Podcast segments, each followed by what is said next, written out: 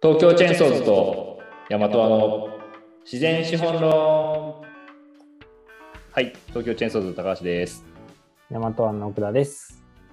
内調の藤江です。よろしくお願いしますよろしくお願いしおます。願いします。4回目に突入できましたね。はいいやー、盛り上が盛り上がってすごい楽しいんですけど。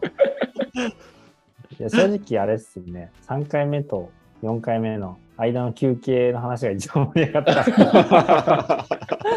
赤裸々にみんな語るっていうねうん、そうっすね。なかなか赤裸赤裸々っていうか、結構、頑張ろうぜみたいな感じの話でしたけど。はい。で、はいあの、あれですね、第4回目は、ちょっと雑談とかをしながら、うんはいあの深め、テーマを深めていけたらいいなと思っているんですけど、はい。藤江さん、ゲスト来てもらってどうどうでした？そうですね。あのーなん、なんだろう。それぞれの地域で、うんあの、アクションを捉えてる方々なんで、奥地君も、うんあの高橋さんも、なんか、すごい仲間意識は僕の中で強いです。なんか、うんその、僕も最近その取材させ取材してもらうことがちょこちょこあるんですけど、毎回まあまあ消化不良感あるっすよ。はいはいはい。あの、あ、ちゃんと 喋りたいところまで喋れなくなるみたいな。あるじゃないですか。うんありますねそういう意味では、うん藤江さんは最近取材を受けてて、いや、本当はここ話、ここもうちょい深掘りたいんだよな、みたいなのってないですか、そんなに。いやもうそんなんばっかっすよ。もうんう基本だって表面的な部分だけのね、で限られた中のもので表現してるから、うん。もっともっと、もっと深いところとか、うーんと、なんて言うんだろうな。あーやっぱりそういうメディアって伝わりやすいところとか伝えたいっていうもともと意図があってあるから、うんうん。でもなんか本当の課題ってそこじゃないんだよなみたいなところがなかなかこう歯がゆい感じでいつもあーうん。かな。うん。それやっぱ確かに。いいよく見せるように、まあ、ある意味編集をされてしまうからっていう感じのもあるってことですか？うん、なんかやっぱりその購買媒体があるっていうかななんて言うんだろうな。目的があるからうんうん。そこに向けての目的で編集されてるっていう感じがやっぱり多多いかな。うん。うん。あとは結構、ワンイッシュになりがちじゃないですかあ。いやまずそ本当それっすね。そうそうねそうそうそう。うんうん。でも、地方、ローカルとか、そのサステナビリティで考えたときに、うんうんめっちゃ複雑系だから、いやもう本当に。そうね確かにう。うんんね、そんなん一言で答えられねえしみたいな 逆に一言で答えたら間違ったメッセージになるけどそれを求められるのが本当嫌です嫌です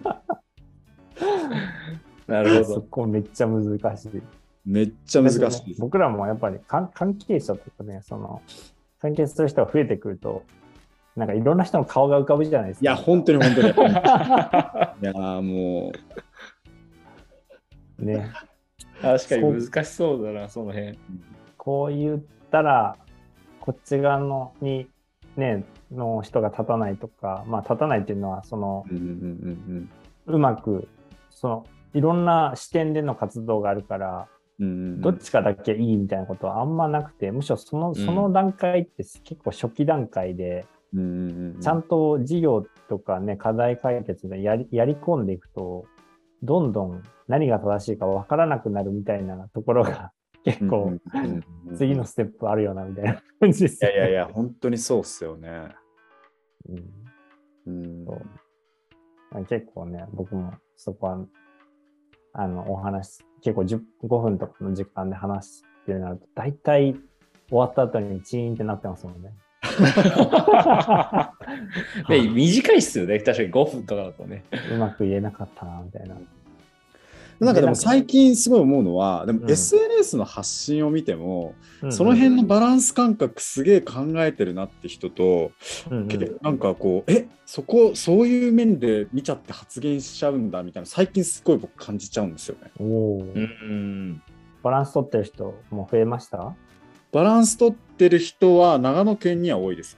おお、そうですか。うん、だけど、ね長野県には多いですっていう言い方変ですけど、長野県の友達が多い、ね。が多い。友達が多いのかもしれないですけど、なんか今世の中いろんな事件とかいろんなことが起きてるじゃないですか。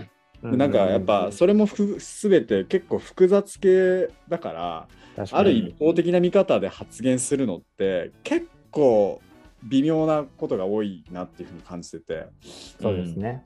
うん、ななんか逆に僕にの付き合いがある面人たちはそこあんま発言してないんですよやっぱ。ああ、ああ、なるほど。多いっていう感じかな。確かにね。アジテーションになっちゃったらいけないし、うんうんまあ間違ったことを言う怖さ、すごい身に染みてるしね、やっぱり。うん、うん、そう。うん。まあ多分その正解も不正解も多分ないってところもそもそもありますもんね。その片方からの面で見てしまったらね、まあでそれそれは多分そっち側の面から見てればそっち側の方が正解だって思ってるからそうやって発言多分するんでしょうけどう、んうん決してやっぱりそういうわけではないっていう。そうそういろんなところがうんワクチンしかり。そうね、そう、確かに。確かにね。マスクしかり。もう俺ミュートするもん最近なんか。あ、まあ分かった。あうんあ、なるほどね。うんうんうんそういう極端な言説をバンバン言う人疲れるしね。そうそうそうそうそうう。ん、うんなんか想像力、想像力だぜって思いますよね。そうそうそういろんなな人が生きてるよな、この世の中にはっていう。うんうんそうなんですよはあるけど。うんとという意味で、なんかさっきのごめんなさい、最初の質問に戻ると、うん。まあ、今日はすごい話しやすいですね。ああ、そうだね。なるほど。はい。今日っていうか、この場は？うん。うん、でも、僕ら、その高橋さんと2人で話してても結構思うけど、うん、その、なんだろう、エクスキューズを入れながら話すというかさ、はいはい。あこの、この、こういう場合においてはこうであるみたいな、なんか言い切ったとしても、あの違う場合もありますね。なんか、そうね、うん、そうそう。それは、かねいや、本当にそういうふうに自分たち思っておかないと、やっぱ怖いですよね。うんそう、多分聞いてる、まあ、なんだろう、聞いてる人からしたら、こう、いい断言をしてもらった方がううんん。分かりやすい部分っていっぱわかりやすいんですよね。どでも断言できることがなないっていうことがまず、いや、そうなんだよね。あの、重要なとこですよね、多分ね。うんいや、本当にそうだと思うんですよ。断言できないよね、みたいなのが多いから、まあ、そこに対して、いかにこう実践者になって、この感覚を共有できる人が増えてくれるかっていうことが、実は大事なのかもしれないよね。そうっすね。確かに。うんそこは、まあ、常に考えているところだけですけど、ああ、まあそういう意味でやっぱ評論、なんか評論家が増えちゃってるってことですか？ああ、それめっちゃあるね。うん。それもあると思うね。まあ実践しして、こう手を動かしてよ汚汚さないっていう意味でのね。うん。うんまあ、なんか、金太郎は名的な感じで、うんその、特に気候変動、まあ、コップの話とか、えーっと、っていうのは、すごくわかりやすいじゃないですか。気候変動だから疑う余地がないになって、うんなうんえーっと、プラネタリーバウンダリーが設定されて、スキー値超えたらこういう、そのシナリオがあって、みたいな。うんで、そういうのをうまく喋れる人は増えましたよね。うん、確かに。うん。で、でも、その人たち全員、あの、まあ、全員って言ったら、もう怒られる。怒られるあのそういう人たちが、あの、なんだろう。もちろん、そのメッセージを出してくるのはすごい重要なことだと思うんですけど、一方で、じゃあ、足元から何やるっていう議論も一緒に考えようぜみたいなところは、すごく大大事だなというか、うん。そのやっぱり COP のね、は IPCC の話とか、うん。報告書とか読んでると結構絶望的な気持ちになるじゃないですか。なるなる。えー無理じゃんみたいな。無理なんだねみたいな。なりますけど、まあ、そこで絶望的なことを叫ぶのは誰でもできるから、うん。だけど生きていかなきゃしょうがないってなった時に、うんあの、ポップに変換して、自分の中で醸成して活動に変えていくみたいなことが、えっ、と、なんだろう。危険だからみんな考えようねっていうこともそうなんだけど、一歩一歩乗り倉でカフェをやるみたいなことが、すげえ重要だよなとか思いますよね。うん。そうですね。うん。そう、そこを実際ね。に動動いてっていうところですよね。うん。うん。でもなんかそういう意味では、その2011年、まあ2010年代からうん、割とそのローカルコンサルっていろんな人たちが入ってきて、地方活性、超創生とか、あの、いろいろね、すごい起こってきて、コンサルブームみたいなことになってると思うんですけど、なってきたと思うんですけど、まあそこのなんか失敗っていうのも結構行政とかの中でも共有されてきてて、ちゃんとやってるって、リアルをやってる人たちに手伝ってほしいよねっていう感じになってきてるのはあそれめっちゃ感感じる。それはめっちゃ感じる絶。対あるうん。だそういう意味ではいい、いいよね。いい傾向には、今その流れとしては本当いいですよね。うん、いい傾向にはある。本当に。うん。やっぱ。だけど、だけど、、やる人たちが足らないっていうね。人がね。集中する。う んなんかリこサれもあれもどれもこれも全ての会議出てくださいになるからね。ああ、確かにね。なるほどね。そう。もう俺、本当どれくらいのこう会議に呼ばれるんだろうっていうくらいこう来てもスルーしてますもんね、最近。地域のやつが多いんですか？もけう地域のやつめちゃくちゃ多いですね。地域のやつね。うん。うんそれでも断っても特に問題ないんですか？いや、なんか来なかったねっていうふうに言われるくらいです。すいません、ちょっと別別件がありましたみたいな感じ別の会議がありまして。はでも確かにああいうのって日程決まって降りてくるもんね。いうんうんうんうんあそうなんだ。あそういうなんか、うん。多分あの、もうある程度決まって、あの、この日にやりますけど参加してくださいみたいなやつって、うんまあまああると思います。地域とかでも。ううんん。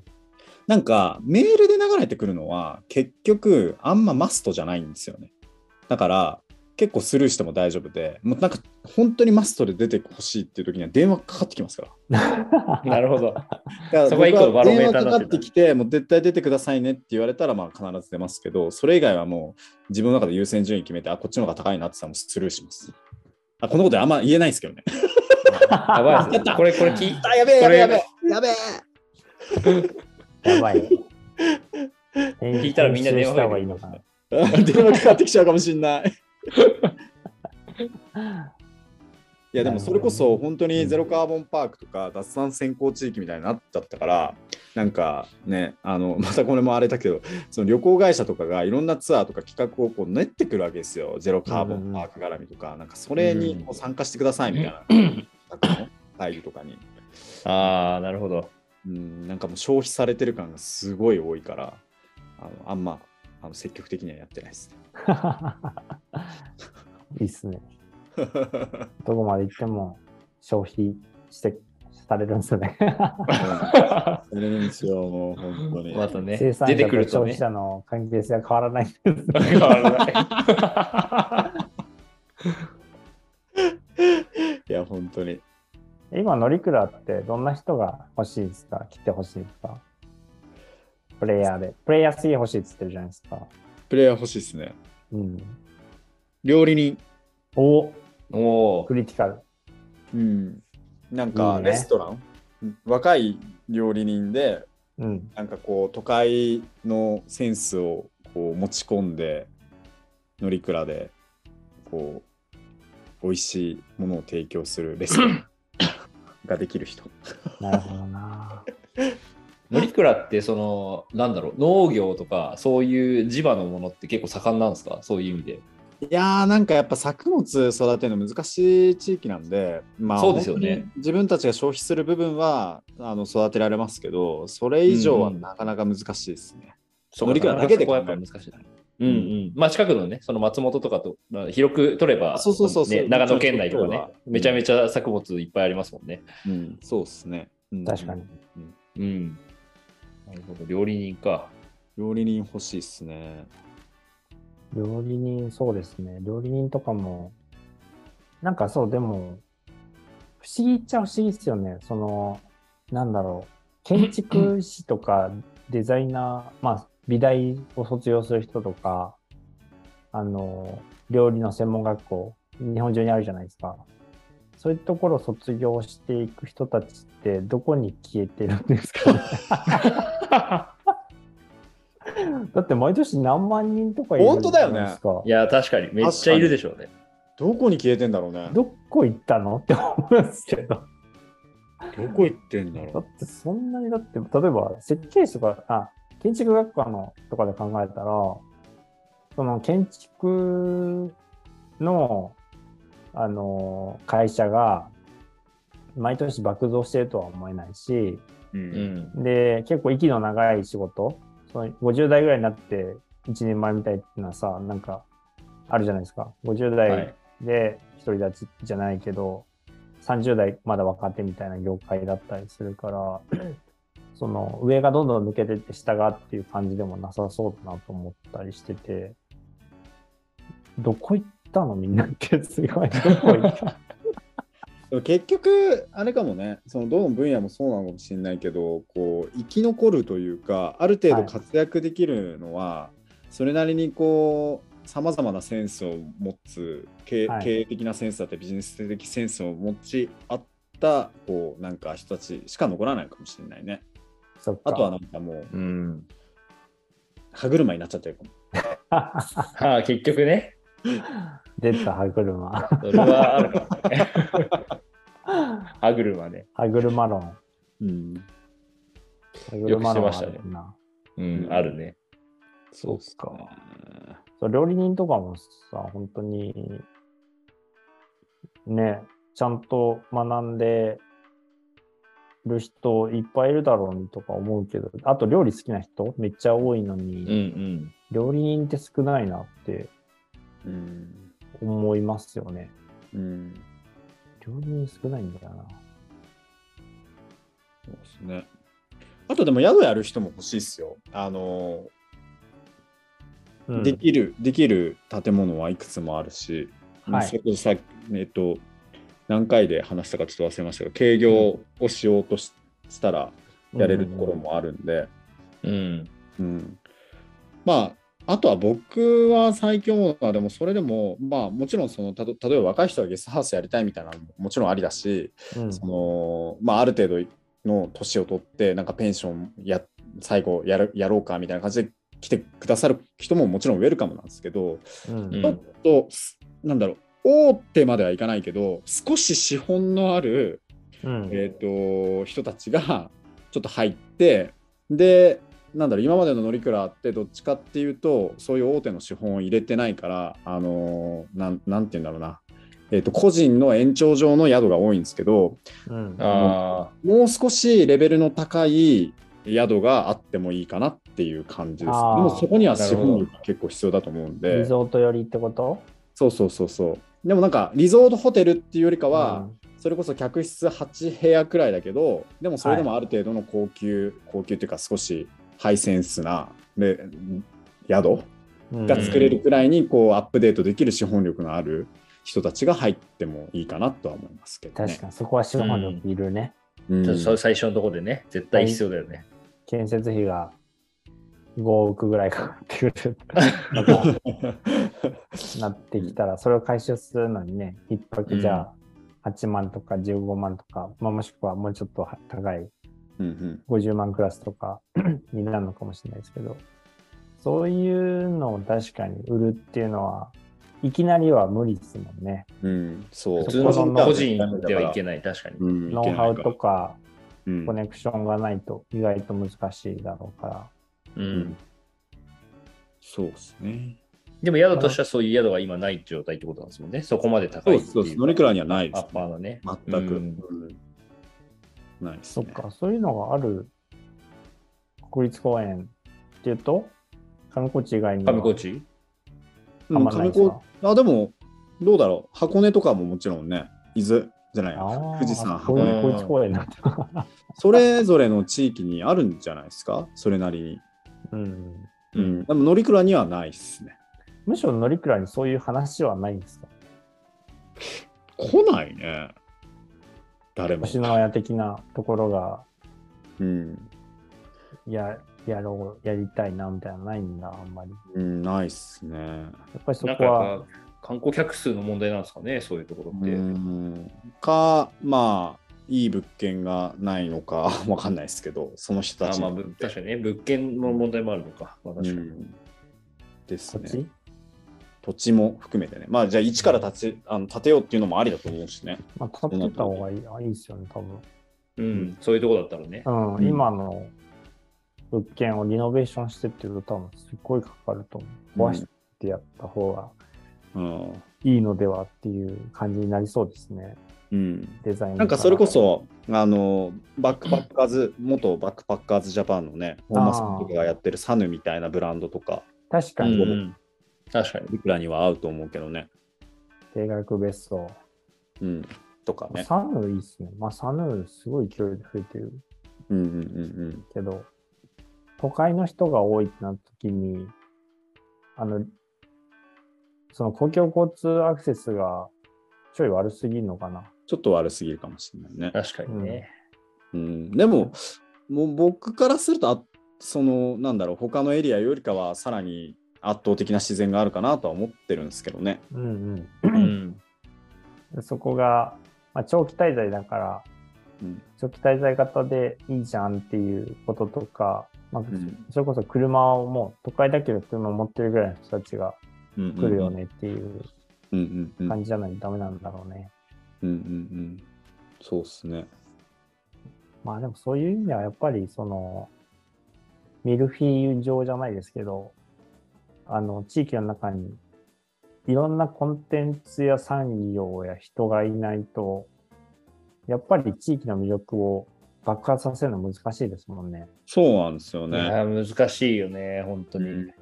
なんか結局、乗鞍は僕が7年前に越してから、うんほぼ移住者、まあ何人かいますけど、うんほとんどいなくて、そうなんですね。ほとんどいないです。まあ、うちのスタッフくらいみたいな感じですよね。うんまあ、もちろん他にも何人かいますけど、うんうんうん、だから、そういう意味で言うと、おその地域外からのその新しい風っていうのが、あーかなりまだ少ない場所なんですよね。で、僕自身はもともと多分そういう役割だったと思うんですけど、うんもうやっぱ7年経つと、まあうん。どっちかっていうと地域内での仕事とかもう地域目線になっちゃってるから、なんか本当最近思うのは僕はもうほぼ乗鞍においては土だなと思ってて。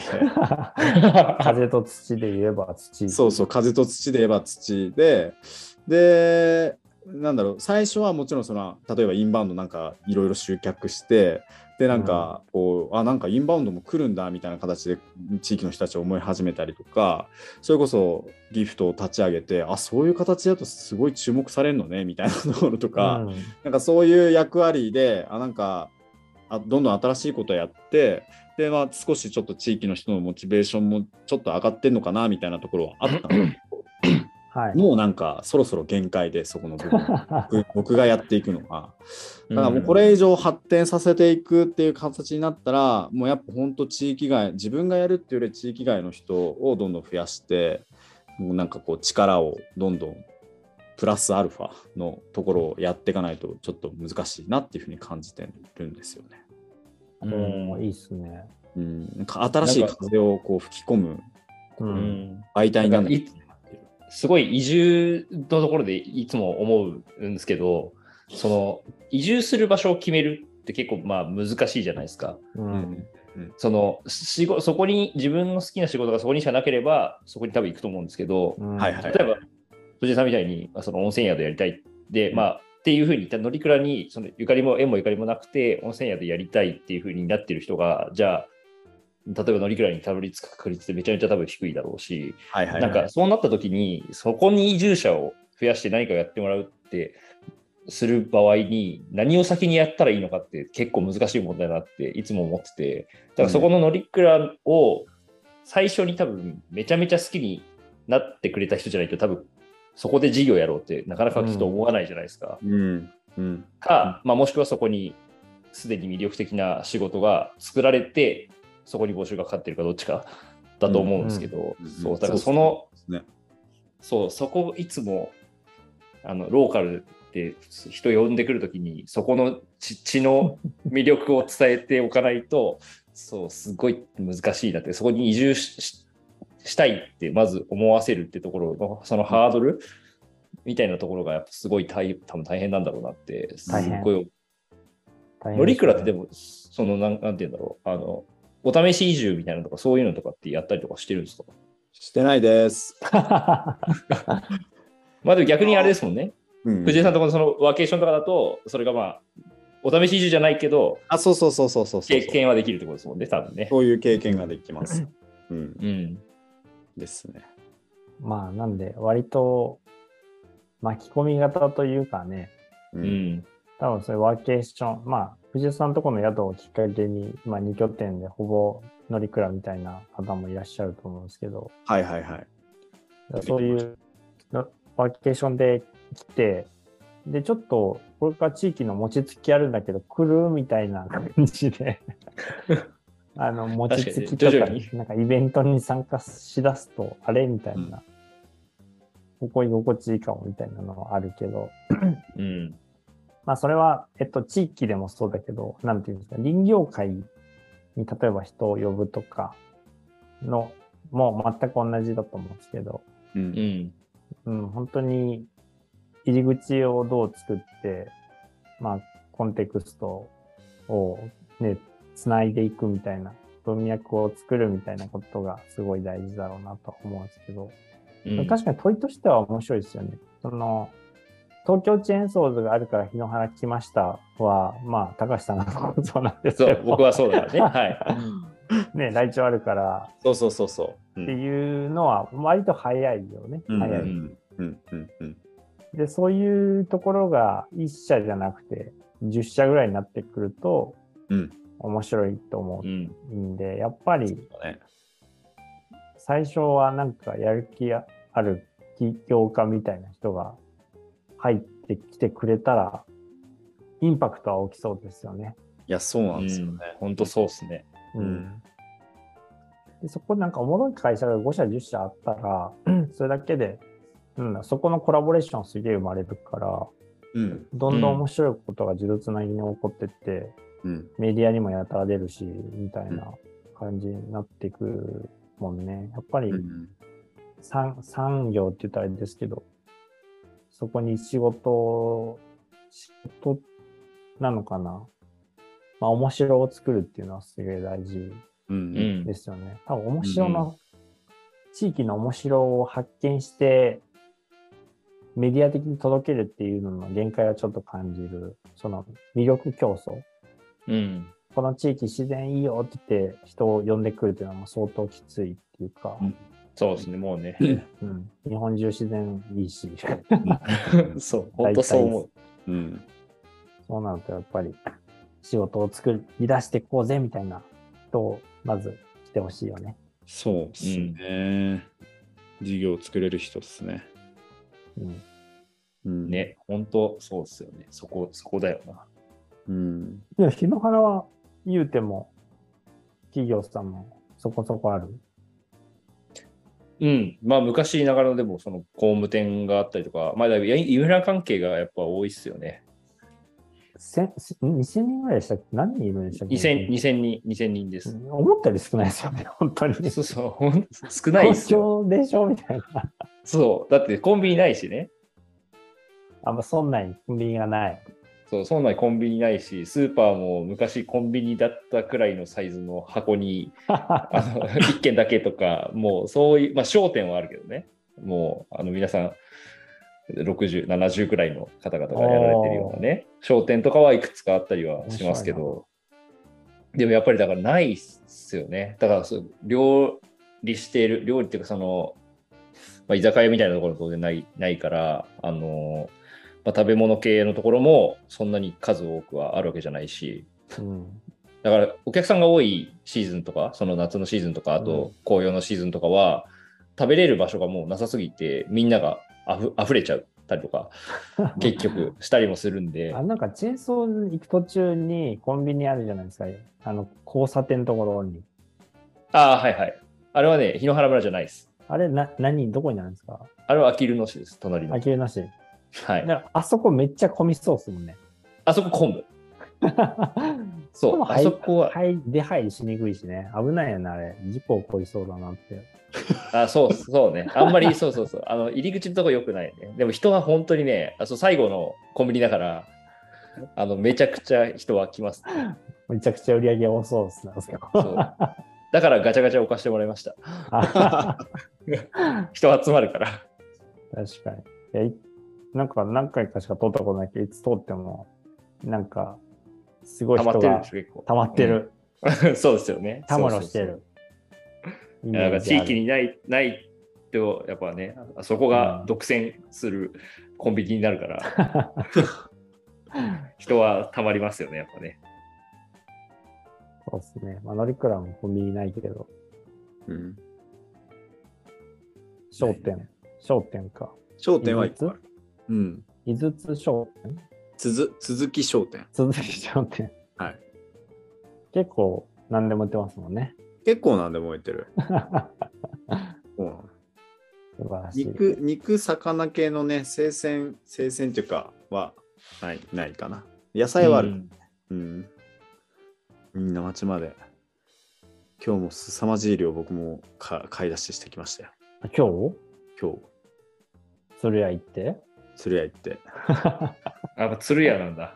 鶴屋にカートに、カートで、どでかいカートに4つのカゴで。アメリカ、すごい。アメリカスタイル。いいね。そうなんです。そうか、下まで降りないといけないのか、下まで降りなきはゃいけない。往復2時間ですよ。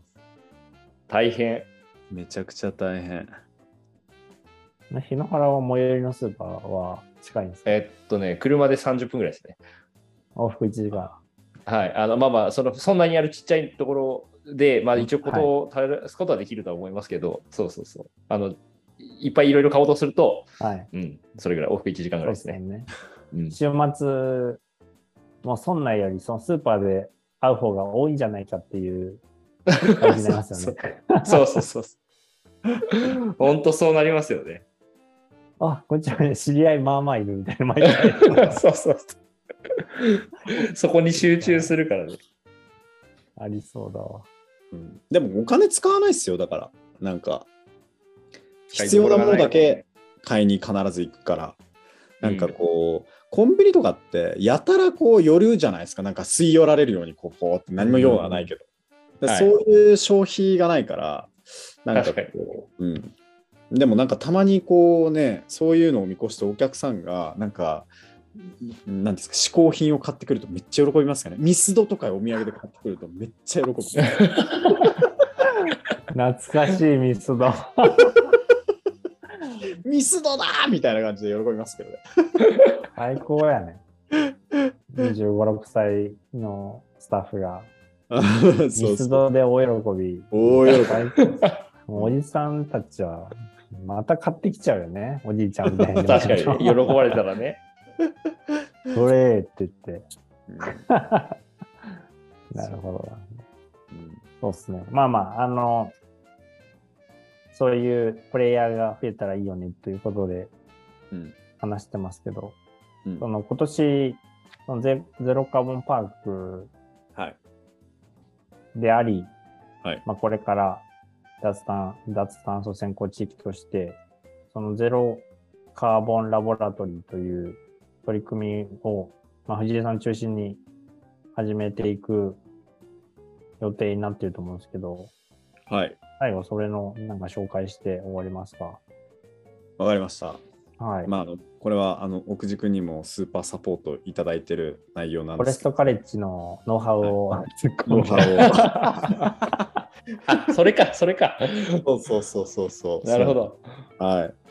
あのー結局今話してた通り、まあ、これから乗鞍を盛り上げようっていう話になった時にはあの地域にいる人たちだけではやっぱりすごい限界があって、まあ、それはあの人口減少も激しいのでもう高齢化率も半端ないからこの5年で100人600人から500人に減ってるくらいなんで、まあ今後もうそれが進んでっちゃうとそもそも国立公園というか乗鞍の暮らし自体ももう維持できできなくなっちゃうだろうと。で、まあ、地域に小中学校があって、まあ、生徒数が小学校は20人とか中学校は10人くらいなんですけどもうそこが最後の砦なんですよね結局。うんでその小中学校がなくなってしまったらもうそもそももう乗鞍に住むことがもういよいよ難しくなってくるというか誰からも選ばなくなってきちゃうっていうところがあるんであの、まあ、地域を持続可能な形にするためには結局そこの部分の課題と向き合わなくちゃいけないっていうようなところもあってうん。であのそれプラスさっき言ったようにそのゼロカーボンを今後推進していく上でもいろんな形で地域外との関わりをこう増やしていかないとなかなか推進力がこう湧いてこないっていうところもあってで、えーその地域との地域外との関わりを増やしていったりとか、まあ、さっき言ったように事業者が100万プラスアルファ投資してでもそのゼロカーボンを達成するようなこうエネルギーの転換だったりいろんな投資ができるっていうようなそういうこうビジョンをこう描けるような場を作っていこうっていうような、まあ、そういった目的があって今回、えーゼロカーボンラボラトリーっていうのを、まあ、松本市が、えーと予算をつけてで、え5回くらいの、あの講座をこうあのフィールドワーク含めて開いてでそこに地域外の人と地域の人が混ざり合って何かしら新しいこうプロジェクトがこう生まれていくようなそういった場をちょっと今年奥地君と一緒に作っていこうというふうに思ってます。素晴らしいですね。はい、楽しみです。んスタートはいつから？9月9月9月第一回やばい、だから、これ、配信の結構短い。もうあと2ヶ月、え、配信の1ヶ月後ぐらいってこと？いやいや、収録の1ヶ月後ぐらい。あもうそあ、そういうことか。あそんな、あ、そうか、そうか。9月頭は決まる。そうね。あ、うん9月頭か。うん、上旬。うんもう本当に1ヶ月ちょっとなんだ。うんまあ今年ちょっと試行的にやってあの今年はまだあの試行段階なんで、はいはい。来年から本格的にやりたいなとは思ってるんですけど。なるほど、なるほど。うんえー、でもめちゃめちゃ楽しそうだな、それ。高橋さんの出張が増えるね。そうあ、そうそう、ボランティア、ボランティアだったので、いつでもいいカ。メラマン出張。必要でアーカイブ、アーカイブも取らなきゃいけないから。はい人手が必要だったら言ってください。マジっすか。はい。もう足りなくなるよね。休みがなくなる。じゃあ大丈夫。あの土日に働いてる分がそこに当たってるだけだから、全然問題ない。そうなんですよ。なるほど。うんじゃあこれから、え、その、そうか、内容もじゃあこれから、あの、あまあ内容はある程度大体内容ははい、今、はい公大体式の詰めをしているところで。うんうんうんはいはい。なるほど、なるほど。でも、サーキュラーエコノミーの安井さんとか、フードハブのはいはい真鍋さんは、了承いただいておおなるほどす。るので、まあ、面白くするしかないんですよね。うん、そうですね。うんうんうんうん面白くしていきましょう、ぜひ。うん、そうですね。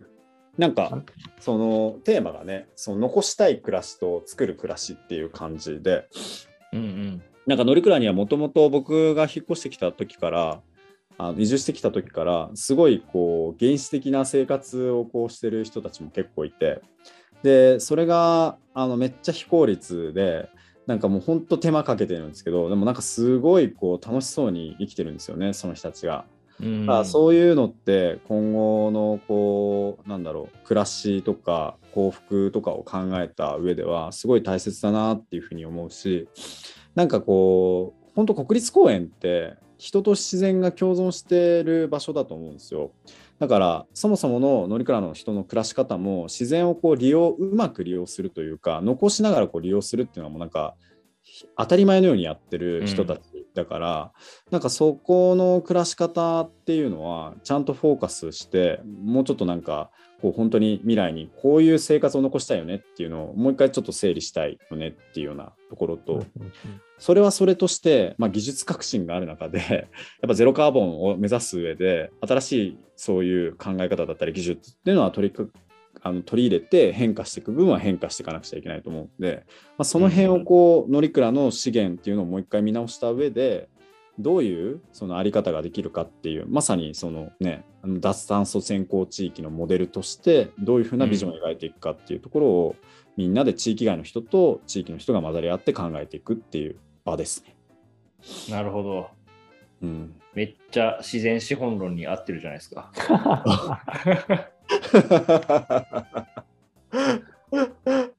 そうなんですね。ですね。えー、めちゃくちゃいいっすね。僕、募集これからってことですかじゃあ？募集これからですね。はい。急がないと。急いでやります。聞いてる人は逆にぜひ、あれですね。いや、本当ね、うん来てほしい。うんうんうんうん。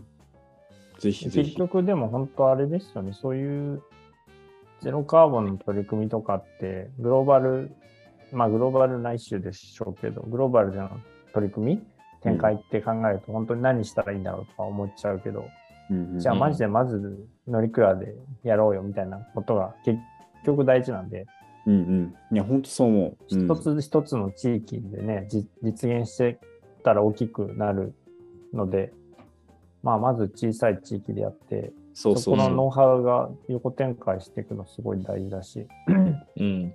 なんかその上で、あの、思いもやらなかったテックがね、発明されて、ぐーんって進むみたいなこともあり得るだろうから、うんうんうん。うんまずは乗り比べ、先端、なんかそそういう意味ではあれですよね、そういう、なんだろう、そういうのを研究したい人とか、うんうんうんうん。えっと、マジでもう世界規模でやりたいんだみたいな人とかのけラボができたらめっちゃ最高ですよ。めっちゃ それは最高。うん乗り倉にそうそうそうそういう風に乗ったらいいよな。そう。うん。確かに。え、その、来てほしい、その、うん、と藤井さんが来てほしいのは、えっ、と、それを受けた上で、乗鞍で何かことを起こしてくれる人が来てくれるのが一番最高は最高ってことですもんね。そうですね。この5回の中で何かしらうんうんこういうプロジェクトができるんじゃないかみたいなことが、えっと生まれてきて、それを実際に、まあ、初めは別に移住っていうところまでしなくてもいいと思うんですけど、うんうん。あの定期的にそのプロジェクト乗に。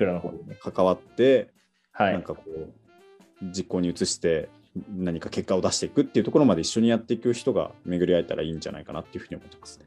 うん、なるほど、なるほど。いいですね。なんか、そこで、ね、アクションが起きないと、あんまりね、また勉強しただけみたいな感じになっちゃうと、そうそうそうもったいないですもんね。うん、そうなんですよ。いや、本当そうだわ。うん、そこを目指してます。そうっすね。結構それは大事だよな、本当うん、まあ楽しく未来を作る人を増やしましょうという感じですね。そうですね。自己犠牲にならずね。自己犠牲にならず、うん、ここは重要。そうですね。まあだから僕らなんかも、僕なんかもそうですけど、めっちゃ山楽しんでますからね。確かに。うん、すげえ言ってますよね。いや、めっちゃ羨ましいもんな。え？そんな言ってない？本当？こんな言ってないよ。ストーリーズ見てたら。これでもめっちゃ我慢してるから今日も山ったよいや、そんなことないから。まあ、半分ぐらいはね、作業っていうか、調査とかで行ってますもんね。そうそうですね。うん。失礼しました。いやいやいや、働きます。働きましょう。働きま楽しくねす。働きましょうね。そうですね行き。ましょはい。うんでは、まあ、あの、もう4回目結構長くなっちゃっう。たそうですね。結局ね、30分で全然終わらなかったね。あ本当だ。めっちゃ経ってるじゃん。ね、たた話し楽しく話してるとすぐ時間がそう、立っちゃうんですよね。うんなんか夜中になると加速するよね。加速。そうそうそう。本当毎回そうだよね。最後の方長くなるんだよ、そう、最後の方長くなる。いつも時間の調整できないじ。そう、時空が若干歪むんだと思うんですけど、うんうんうんうん最後急に、あれ40分経ってるってなるんで、すいません。じゃあ、あの、締め、締めにししたいと思いますけど、今回は本当に、藤江さん、まあ、藤江さんに来ていただいて、いろいろ僕らも知らなかった話とか、はい、そうですね。うん、お聞きできてすごく良かったなと思ってます。高橋さんも、まだ来庁行ってないですもんね。そう、あの、乗鞍ね、マジでちょっとどっかで行きたいんで、行くとき連絡しますね。はい。いや、来庁止まったらいいじゃないですか。そういやいや、もちろんもちろん。いや、来週泊まる、来週泊まる。そこで泊まらないってことはないでしょ、そうそう乗鞍来てますって やっぱ、じゃあ、ゼロカーボンラボに巻き込んじゃおうかな。あの、ちょ、本当にマジでボランティアだったら、まあ、本当に行くんで、ちょっと呼んでください。巻き込んじゃおうかな。自由やっぱに使ってくださいりこれ、結構チェーンソーズの人聞いてるからな。大丈夫、誰も何も言わないから。また行くのかって言われちゃうね。あ、でも本当に、でも僕、あれ、チェーンソーズさんがやってる、あのーはいガチャあれ、本当、この間、あのーそのフィールド整備分科会の人たちともみんなで議論して、あ、あれ、はい。どうにしようよみたいな話になってるんで、あ、マジですか？はい、営業営業というかビジネスとしてやりましょ営業で行きますっていうあそうです手ね。あの手でね。じゃあ、ガチャ担当でっつって。う。ガチャ担当で、はい。あはい。ちょっとあの、交渉、商談に。ししようって話に、環境省さんとも松本氏さんとも話して、これいいねって話になったんで、あ、わかりました。それはもうリアルなやつだ。はい。リアルな。嬉しい。はうんい。それちょっと進めたいなっていう。長野長野進出、山男のガチャモあ、デル。いいっすね。はいいいっすね。い。はい。どんどんコラボしていきましょお願いします。う。はい。じゃあ本当に藤井さん、今日は長い時間ありがとうございました。いえいえ。本当ありがとうございました。ありがとうございます。、また焚き火しましょそうですね。そうですね。では、ありがとうございました。あありがとうございました。ありがとうございました。はい。